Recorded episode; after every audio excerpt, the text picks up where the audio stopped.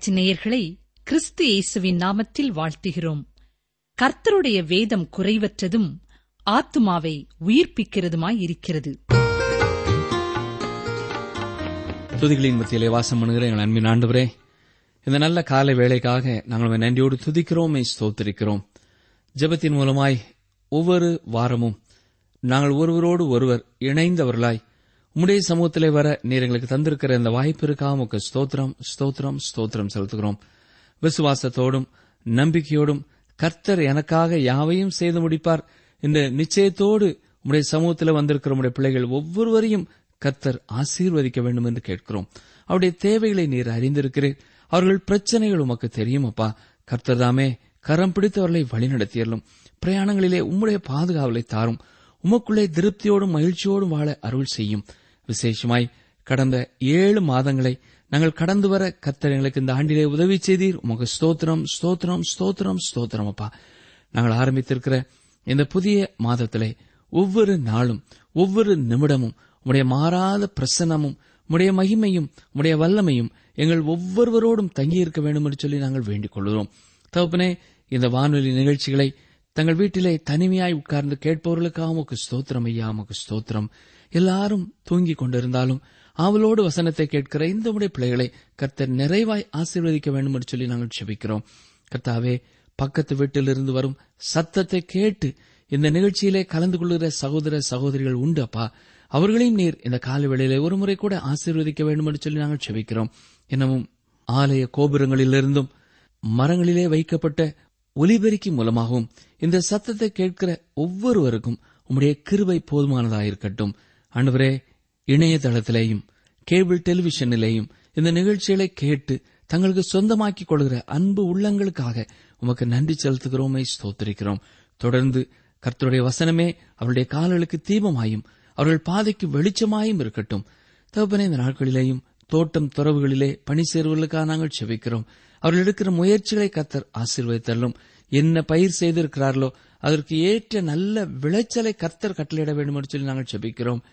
தேவைகளை கர்த்தர் சந்தித்தரலும் உண்மையும் உத்தமான வேலை ஆட்களை நீர் கட்டளையிட்டரலும் தேவையான தண்ணீர் வசதியை தாரும் ஆண்டவரே உடைய பிள்ளைகளுடைய பிரயாசத்தினாலே அநேகர் ஆசீர்வதிக்கப்படுகிறார்கள். அதற்கு அவனுக்கு நன்றி செலுத்துகிறோம். தொடர்ந்து தனிப்பட்ட விதத்திலே அவர்கள் எதற்காக உடைய சமூகத்திலே செபிக்கிறார்களோ அந்த உதவிகளை கர்த்தர் உடைய பிள்ளைகளுக்கு அனுப்பி கொடுக்க வேண்டும் என்று சொல்லி நாங்கள் செபிக்கிறோம் இன்னமும் கணனி துறையிலே பணி செய்கிறவர்களுக்காக நாங்கள் செபிக்கிறோம் இரவு பகலாய் அன்றுவரே தூக்கத்தை வெறுத்து பணி செய்கிற பிள்ளைகளுக்கு தேவையான பலனையும் சத்துவத்தையும் கிருவையும் தர வேண்டும் என்று சொல்லி நாங்கள் செபிக்கிறோம் இரண்டு பேரும் வேலை செய்யும் குடும்பங்களிலே நல்ல அன்பையும் ஐக்கியத்தையும் சமாதானத்தையும் சந்தோஷத்தையும் தர வேண்டும் என்று சொல்லி நாங்கள் செபிக்கிறோம் குடும்ப பணிகளிலே ஒருவருக்கொருவர் உதவி செய்கிறவர்களாய் இருக்கவும் இரண்டு பேரும் சேர்ந்து கர்த்தருடைய நாமம் ஐமைக்காக தங்களுடைய கடமைகளை சந்தோஷத்தோடு செய்ய உதவி செய்ய வேண்டும் என்று கேட்கிறோம். அன்றுவரே பற்பல சூழ்நிலைகளிலே குடும்பத்தின் அங்கத்தினர்களை விட்டு பிரிக்கப்பட்டவர்களாய் வாழுகிறவர்களுக்காக நாங்கள் செபிக்கிறோம்.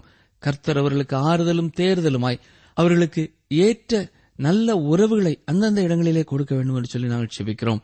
முகாமிலும் வெளியிலுமாய் பிரிந்திருக்கும் குடும்பங்களுக்காக நாங்கள் செபிக்கிறோம். சீக்கிரமாய் அவர்கள் ஒன்று சேர கத்தர் தருவீராக. இன்னமும் வட இந்தியாவிலே அமைதி இல்லாத சூழ்நிலைகளிலே வாழ்கிற மக்களுக்காக நாங்கள் செபிக்கிறோம். அன்றுவரே தங்களுடைய உயிரை குறித்த பயத்தோடு வேலைக்கு போய் வருகிற மக்களுக்காக நாங்கள் செபிக்கிறோம். கர்த்தர்தாமே தீமை செய்கிறவருடைய கரங்களுக்கு அவர்களை விலைக்கு காத்துக்கொள்ள வேண்டும் என்று சொல்லி நாங்கள் செபிக்கிறோம். இன்னமும் அன்றுவரே இந்த நிகழ்ச்சியை கேட்டுக்கொண்டிருக்கிற குடும்பங்களிலே இள வயதிலேயே அதிகமான வியாதினாலே பாதிக்கப்பட்டிருக்கிற பிள்ளைகளுக்காக நாங்கள் இந்த நேரத்தில் விசேஷமாய் செபிக்கிறோம். இள வயதிலே கேன்சர் வியாதினாலே பாதிக்கப்பட்டிருக்கிறவர்கள் இருக்கிறார்கள். டிபி வியாதினாலே பாதிக்கப்பட்டிருக்கிறவர்கள் இருக்கிறார்கள். சிறுநீரக பிரச்சனைகளோடு இருக்கிறவர்கள் இருக்கிறார்கள். அவர்கள் எடுக்கிற சிகிச்சைகளை கத்திர ஆசீர்வதிப்பீராக. வைத்தியர்களுக்கு தேவையான ஞானத்தை தாரும். சரீரத்திலே கொடுக்கப்படும் மாத்திரை மருந்துகள் சரியானபடி வேலை செய்ய கர்த்தர் அனுக்கிரகம் பண்ண வேண்டும் என்று கேட்கிறோம். குழந்தைகள் இல்லாத குடும்பங்களுக்காக நாங்கள் செபிக்கிறோம். கர்த்தர் எங்களுக்கு ஒரு குழந்தையை கொடுக்க வேண்டும் என்று உம்முடைய கரத்தை எதிர்நோக்கி காத்திருக்கிறவர்களுக்கு நீர் இறங்கி அவர்கள் தேவையை சந்திக்க வேண்டும் என்று சொல்லி நாங்கள் செபிக்கிறோம் அப்பா. எனவும் பற்பல விதமான வியாபாரங்களிலே ஈடுபட்டிருக்கிற ஒவ்வொருவருடைய சமூகத்திலே நாங்கள் நினைவு கூறுகிறோம். எங்கெங்க இருந்தாலும் உம்முடைய மாறாத பிரசனம் உம்முடைய மகிமை உம்முடைய பாதுகாவல் உம்முடைய வழிநடத்துதல் அவர்கள் வியாபாரத்திற்கு போதுமானதா இருக்க வேண்டும் என்று கேட்கிறோம். இந்த நாளிலேயும் இந்த வாரத்திலேயும் தங்கள் பிறந்த நாட்கள் திருமண நாட்களை நினைவு கூறுகிற ஒவ்வொருவரையும் கத்தர் ஆசீர்வதிப்பீராக. அவர்கள் தேவைகளை சந்திப்பீராக. புதிய ஆண்டிலே புதிய ஆசீர்வாதங்களை தாரும் புதிய விசுவாசத்தை தாரும் புதிய வல்லமை தாரும் புதிய பரிசுத்தத்தை தாரும். உமக்கு சாட்சியாய் முடிவரையும் காத்துக்கொள்ளும். எங்கள் ஜபத்தை கேட்டதற்காக உமக்கு ஸ்தோத்திரம் ஸ்தோத்திரம் ஸ்தோத்திரம். ஏசு கிறிஸ்துவின் நாமத்தினாலே வேண்டிக் கொள்கிறோம் பிதாவே. ஆமேன்.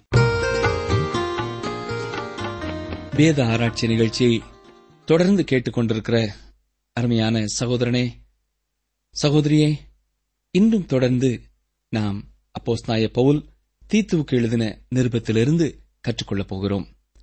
நேற்றைய தினத்திலே தீத்து முதலாம் அதிகாரம் முதல் ஏழு வசனங்களை சிந்தித்தோம்.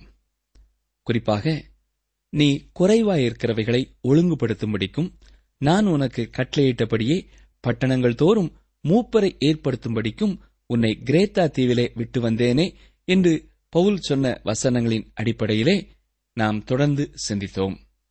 இன்று எட்டாம் வசனம் முதல் சிந்திக்கப் போகிறோம். வாசிக்கிறேன். தீத்து முதலாம் அதிகாரம் எட்டாம் வசனம். அந்நியரை உபசரிக்கிறவனும் நல்லோர் மேல் பிரியமுள்ளவனும் தெளிந்த புத்தி உள்ளவனும் நீதிமானும் பரிசுத்தவானும் இச்சை அடக்கமுள்ளவனும்.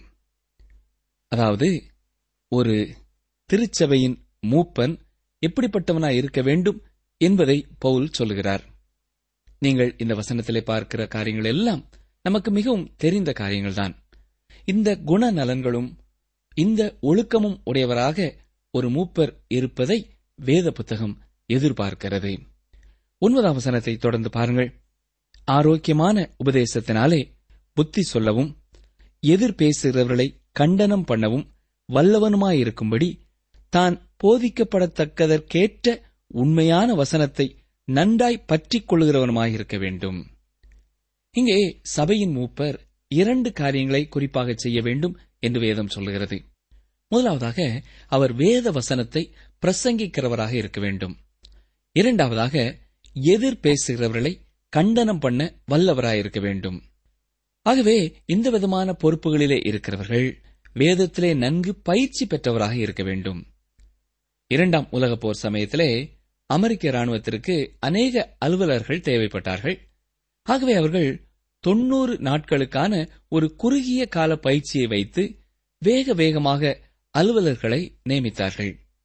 இவர்கள் ஒரு வித்தியாசமான அலுவலர்களாக அனுபவம் இல்லாதவர்களாக அன்று காணப்பட்டார்கள் என்று அறிகிறோம். ஆம் அப்போ நாய பவுல் ஒன்று தீமோத்தேயு ஐந்தாம் அதிகாரம் இருபத்தி இரண்டாம் வசனத்திலே சொல்கிறதை சற்றே கவனியுங்கள். ஒருவன் மேலும் சீக்கிரமாய் கைகளை வையாதே என்கிறார். அதாவது நீங்கள் எந்த ஒரு மனிதனையும் ஒரே நாளிலே ரட்சிப்பிற்குள்ளே நடத்தி மறுநாளிலே அவனை சாட்சி சொல்ல வைத்து மூன்றாம் நாளிலே அவனை சபை அலுவலராக ஏற்படுத்தி நான்காம் நாளிலே சபையின் போதகராக ஏற்படுத்தி வைக்கக்கூடாது என்கிறார். சீக்கிரமாக ஒருவனை ஊழியத்திற்கு ஏற்படுத்தக்கூடாது.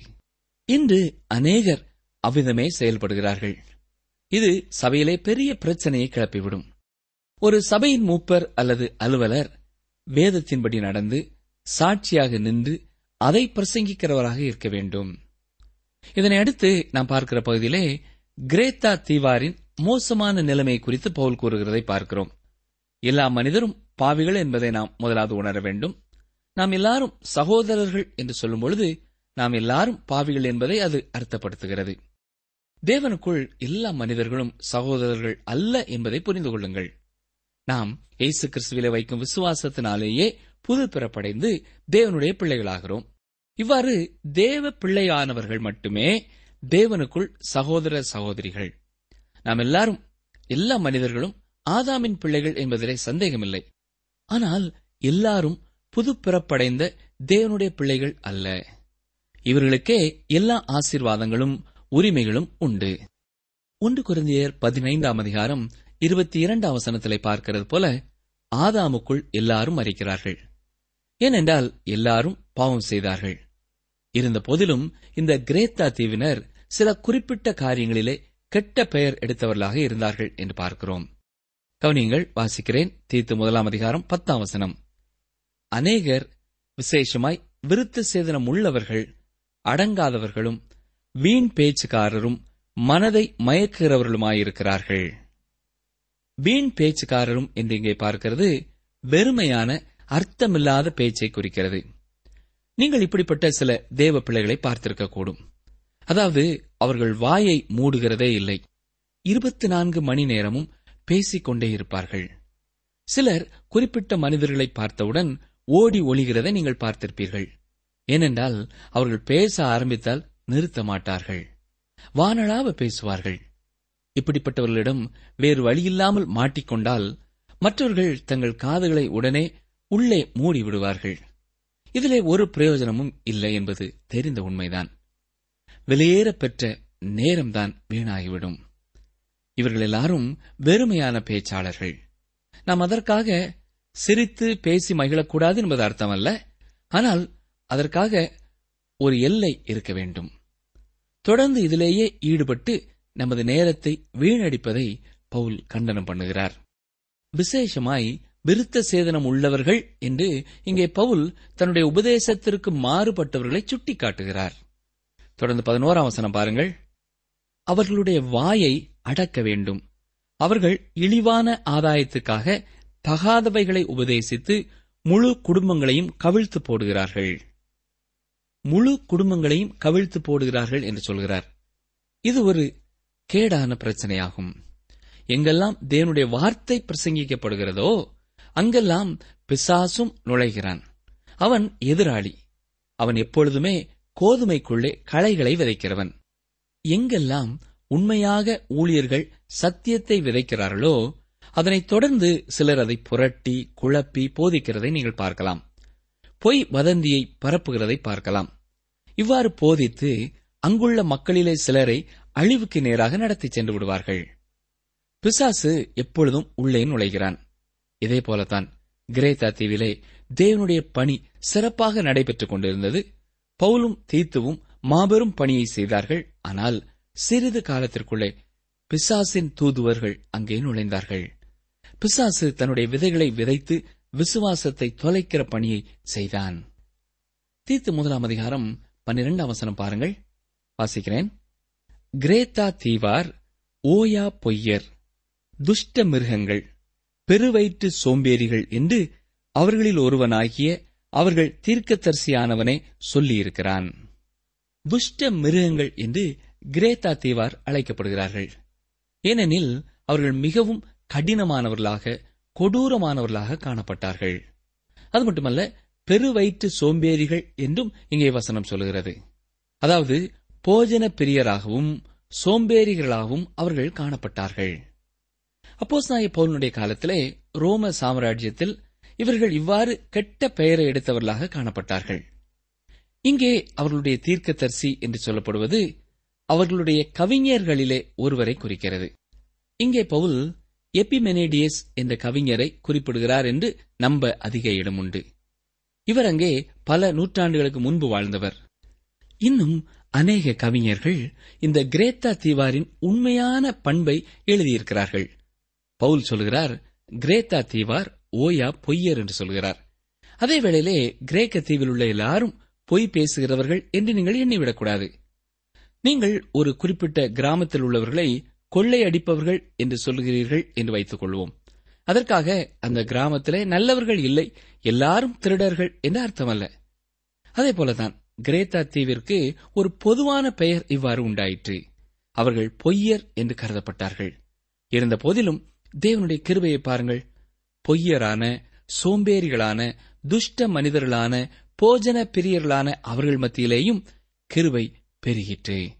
அவர்களையும் தேவன் சந்தித்தார். ஆகவே கிரேத்தா தீவிலே அநேகர் தேவனிடத்திற்கு திரும்பினார்கள். அவர்கள் இந்த தீய குணங்களை விட்டு முற்றிலும் மாற்றம் பெற்றார்கள்.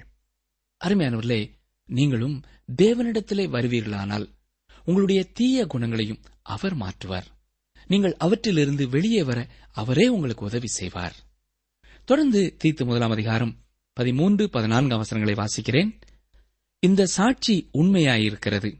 இது முகாந்தரமாக அவர்கள் யூதருடைய கட்டுக்கதைகளுக்கும் சத்தியத்தை விட்டு விலகுகிற மனுஷருடைய கற்பனைகளுக்கும் செவி கொடாமல் விசுவாசத்தினாலே ஆரோக்கியமுள்ளவர்களாயிருக்கும்படி நீ அவர்களை கண்டிப்பாய் கடிந்து கொள் தான் அவர்களிடம் மற்றவர்களை விட சற்று கடினமாக நடந்து கொள்ளப் போவதாக பவுல் தீர்த்துவிடம் சொல்கிறார்.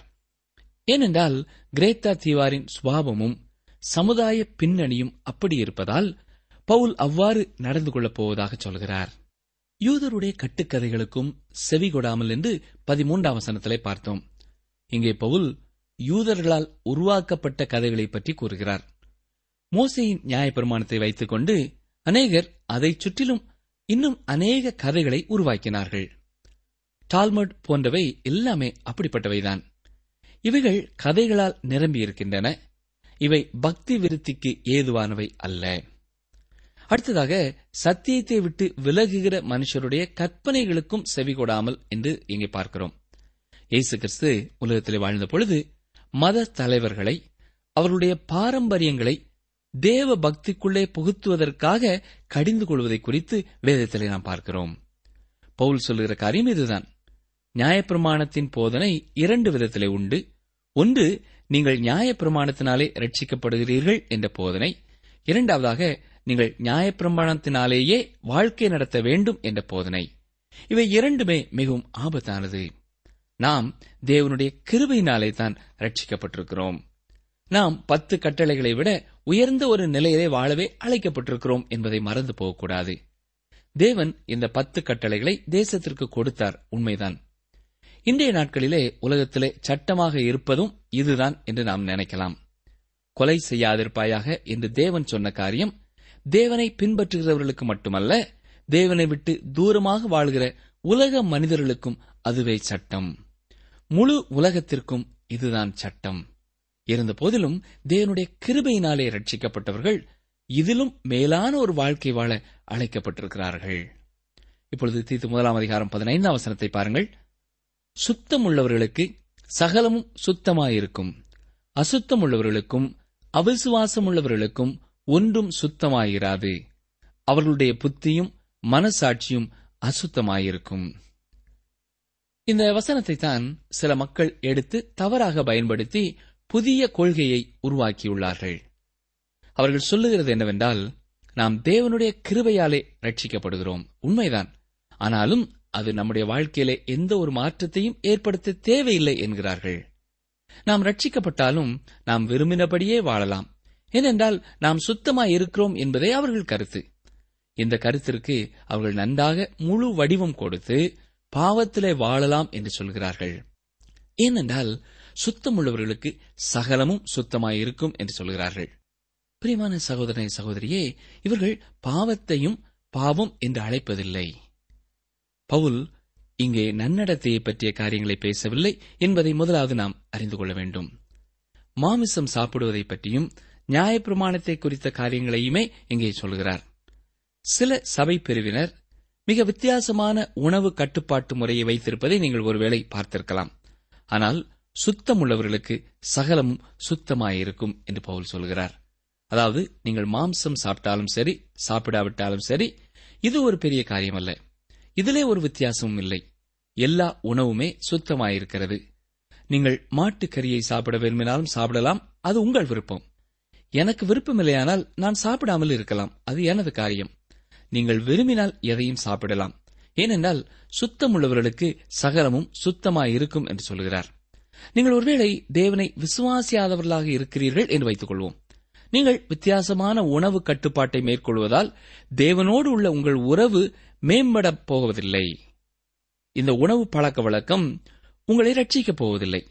நீங்கள் ஒருவேளை மாம்ச உணவை தவிர்த்து காய்கறிகளை மட்டுமே உண்ணுகிற பழக்கமுடையவர்களாக இருக்கலாம். ஆனாலும் நீங்கள் தேவனோடு சமாதானமான சரியான உறவு வைத்திருக்காவிட்டால் இந்த உணவு உங்களை பரிசுத்தமாக்காது. இயேசு கிறிஸ்து மத்திய எழுதின சுவிசேஷம் பதினைந்தாம் அதிகாரத்திலே பதினெட்டு முதல் இருபது வரை உள்ள வசனங்களிலே என்ன சொல்கிறார் தெரியுமா?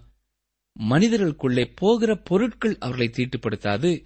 அவர்களிலிருந்து வெளியே வரும் காரியமே அவர்களை தீட்டுப்படுத்தும் என்று சொல்லுகிறார் அந்த வசனத்தை சற்றே கவனியுங்கள் வாசிக்கிறேன். மத்தேயு பதினைந்தாம் அதிகாரம் பதினெட்டு முதல் இருபது வசனங்கள் வரை. வாயிலிருந்து புறப்படுகிறவைகள் இருதயத்திலிருந்து புறப்பட்டு வரும். அவைகளே மனுஷனை தீட்டுப்படுத்தும். எப்படியெனில் இருதயத்திலிருந்து பொல்லாத சிந்தனைகளும் கொலை பாதகங்களும் விபச்சாரங்களும் வேசித்தனங்களும் களவுகளும் பொய் சாட்சிகளும் தூஷணங்களும் புறப்பட்டு வரும். இவைகளே மனுஷனை தீட்டுப்படுத்தும். கை கழுவாமல் சாப்பிடுகிறது மனுஷனை தீட்டுப்படுத்தாது என்றார். எனவே உணவு ஒருவனை பரிசுத்தப்படுத்தவோ தீட்டுப்படுத்தவோ செய்யாது. தொடர்ந்து தீத்து முதலாம் அதிகாரம் பதினாறாம் வசனத்தை பாருங்கள். அவர்கள் தேவனை அறிந்திருக்கிறோம் என்று அறிக்கை பண்ணுகிறார்கள். கிரியைகளினாலோ அவரை மறுதளிக்கிறார்கள் அவர்கள் அருவறுக்கப்படத்தக்கவர்களும் கீழ்ப்படியாதவர்களும் எந்த நற்கிரியையும் செய்ய ஆகாதவர்களுமாயிருக்கிறார்கள். அவர்கள் தேவனை அறிந்திருக்கிறோம் என்று அறிக்கை பண்ணுகிறார்கள். ஆனால் கிரியைகளினாலே அவரை மறுதளிக்கிறார்கள் அநேகர் இன்று தேவனை தங்கள் கிரியைகளினாலே தங்கள் செயல்களினாலே மறுதளிக்கிறார்கள் அவர்கள் தேவனை அறிந்தவர்கள்தான். வேத வசனங்களைப் பற்றி தெரிந்து வைத்தவர்கள்தான். ஆனால் அவர்களுடைய நம்பிக்கைக்கும் அவருடைய செயலுக்கும் எந்தவிதமான தொடர்பும் இருக்காது. ஒரு சபையின் மூப்பர் சபைக்கு வரும்பொழுது ஒரு பெரிய வேதாமத்தை சுமந்து வருவார்.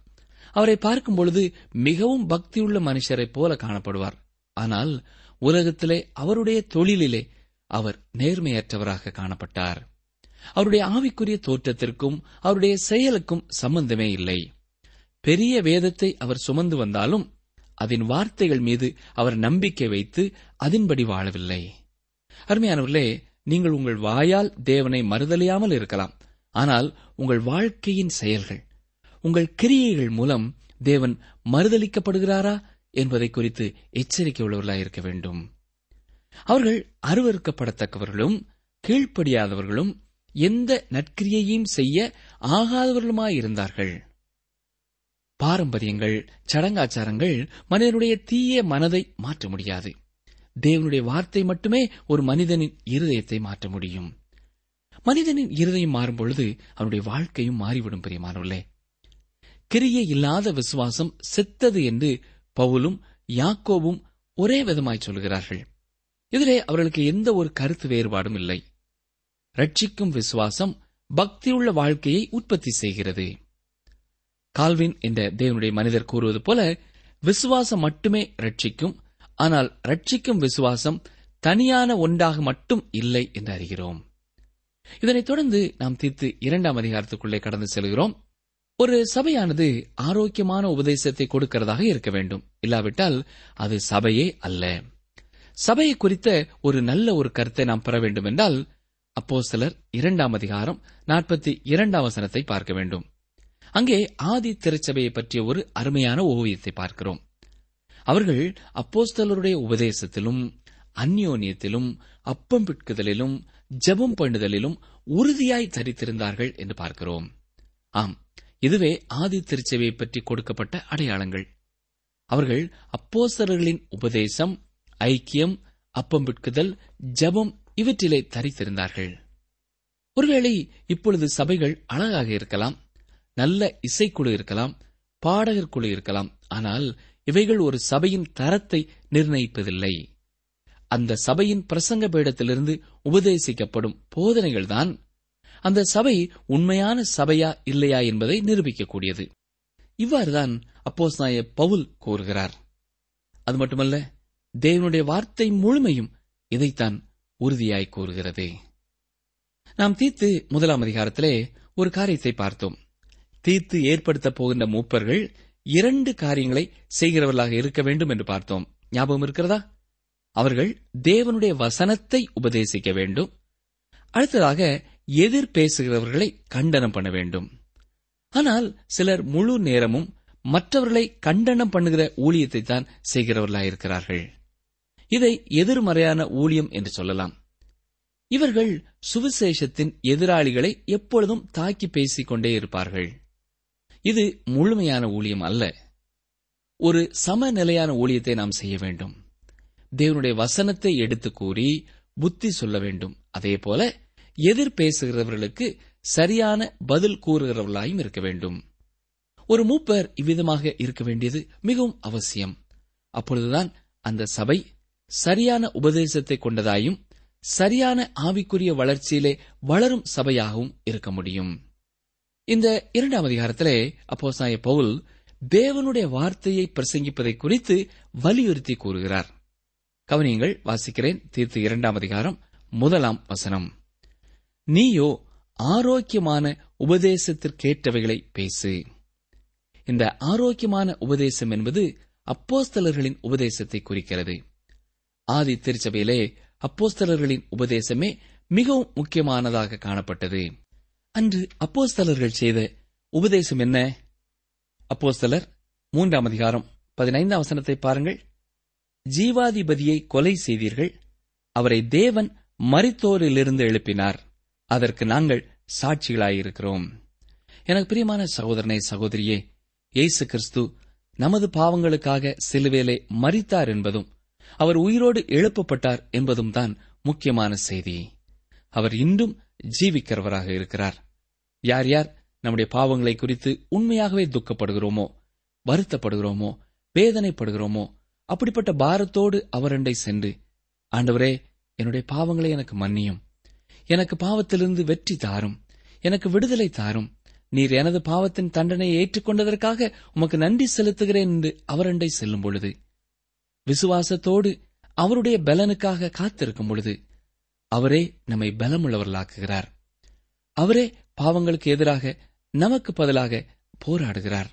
நமக்கு ஒரு வெற்றியுள்ள வாழ்க்கையை கொடுக்கிறார். நாம் தியானிக்கிற இந்த தீர்த்து நிருபமும் மற்ற நிருபங்களும் கூட இந்த அப்போஸ்தலர்களின் உபதேசத்தின் அடிப்படையிலேயே அமைந்திருக்கிறது. இந்த அதிகாரத்தின் துவக்க பகுதியிலே முதலாவதாக மூத்த குடிமக்களுக்கு பவுல் செய்தியை தருகிறார். மூத்த குடிமக்களாகிய முதியவர்களாகிய ஆணுக்கும் பெண்ணுக்கும் தனித்தனியாக அவர் அறிவுரை கொடுக்கிறார். இதை குறித்து அடுத்த நிகழ்ச்சியிலே தொடர்ந்து நாம் சிந்திப்போம். நீங்கள் தொடர்பு கொள்ள வேண்டிய எமது முகவரி வேத ஆராய்ச்சி டி டபிள்யூ ஆர் தபால் பெட்டி எண் நூற்று முப்பத்தி நான்கு திருநெல்வேலி இரண்டு தமிழ்நாடு. எங்கள் தொலைபேசி எண் தொன்னூற்று நான்கு நாற்பத்தி இரண்டு இருபத்தி ஐந்து இருபத்தி ஆறு இருபத்தி ஏழு. மற்றும் ஒரு தொலைபேசி எண் ஒன்பது ஐந்து எட்டு ஐந்து நான்கு ஆறு பூஜ்ஜியம் நான்கு ஆறு பூஜ்ஜியம். எங்கள் இமெயில் முகவரி Tamil DTP at radio eight eight two dot com